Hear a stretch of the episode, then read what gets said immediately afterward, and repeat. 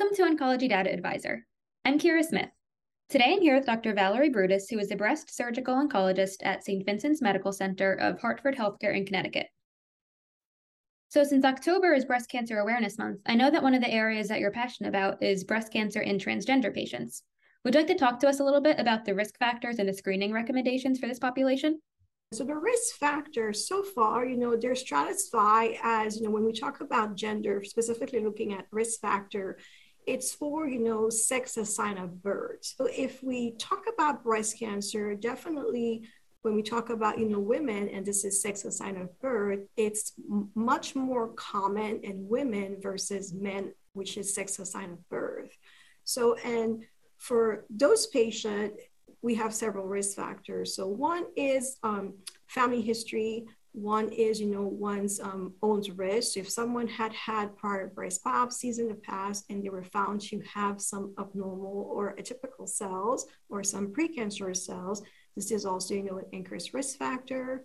Um, we know that you know the length of exposure of ex- actually exposure to the tissue can also be certain risk factor. For example, if you have your uh, your period earlier on life, and if you get to menopause later in life, if you have a child at the age of past 30, these are considered to give a slight increased risk.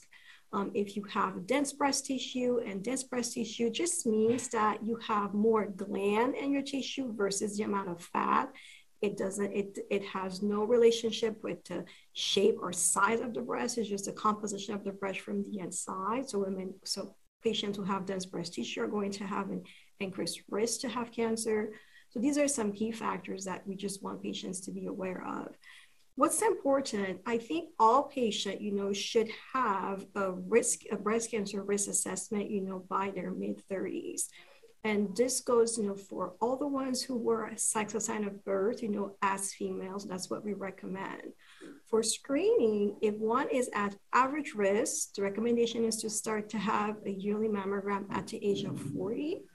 And for those who are at higher risk, you know, based on the different types of risk factor, we, we, you know, we sort of come to a more personalized, you know, recommendation for breast cancer screening.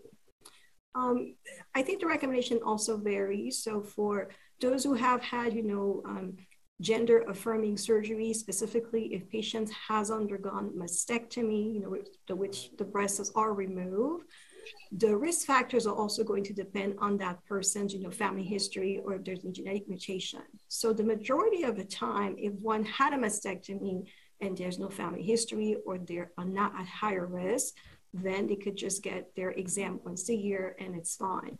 If the risk is higher, if there's if the person has specifically for patients who are carrier of genetic abnormalities, this also should be defined on a case-to-case basis. So I think it's just important, you know, to have that conversation. To know, you know, me as an individual, you know, what is my risk? You know, this is my family history am I been on hormone, you know, um, suppressant therapy or not? Did I have, you know, some um, genders um, affirming surgery? So this is just allows us just to have, you know, a really personalized screening recommendation to say, for you, this is who you are, these are your risk factor. Therefore, we recommend, for example, you get a mammogram at 40, or if the risk is higher, if the breast tissue is still in place, you can get a mammogram and an MRI or an ultrasound.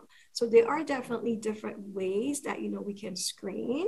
I think it's just important, you know, for just to we just to individualize, you know, those risk recommendation strategy to know who to screen and when to screen, you know, that specific person. And so the question comes, you know, for um, those who had, you know, taken hormones and the breast tissue was grown to hormones. So this would apply, you know, for patients who had, you know, who the sex sign of birth was a male and then transition, you know, to female has been taking, you know, hormone supplementation. So the current recommendation now is just to have a discussion because the length of the hormone therapy and when the hormone therapy was started, you know, can affect the recommendation to so if those person needs to be screened or not. So again, it's just about, you know, having a discussion to try to see, you know, what's what's the best recommendation for you? You know, it's not everybody fits fits in a box. I think it's just for us to know, you know, for this particular person, this is what's more appropriate. And that's just to have those discussions. Is there anything else you would like to share about ways to help increase awareness about breast cancer and transgender patients, particularly with it being Breast Cancer Awareness Month? I have, you know, treated patients, you know, I have male patients, I have transgender patients, or patients, you know, who's non-binary or different types of, you know, it, it's just, I always tell all my patients the same. I'm like, listen, when you're here and you're a patient, we treat, you know, you as a person. And this is where, you know, we do individualized risk assessment, you know, in your case, what is the best treatment option for you? You know, if we need to be screened, you know, if you are high risk because of different condition, you know, what's appropriate for you? Do you just get a mammogram and ultrasound every year? Or do you need to be screened more aggressively with a breast MRI? You know, or do we have genetic mutation? Is that person interested in discussing, you know, risk reducing um, surgeries? So I think it's really important, you know, for patients to understand that we are a time now that everything is individualized and we're here to try to just make the recommendation that's most appropriate, you know, for the, the person and the patient. So it's about just your own risk assessment and you can have different treatment options. But I think it's important just to start the conversation to know this is something I have to ask. This is something that can affect me, you know, and where do I stand? Am I high risk? Am I medium risk? Or am I low risk? And then based on that, we can say, fine, this is what's more appropriate for you. So I think that's the key point. Great. Well, this is all really fantastic advice. So thank you so much for sharing it and helping us to raise awareness. Thank you for listening to Oncology Data Advisor. Be sure to subscribe to the podcast so you'll never miss an episode. In addition to our podcast, the Oncology Data Advisor site features expert perspectives and news stories on the latest in cancer research and treatments, all found at oncdata.com.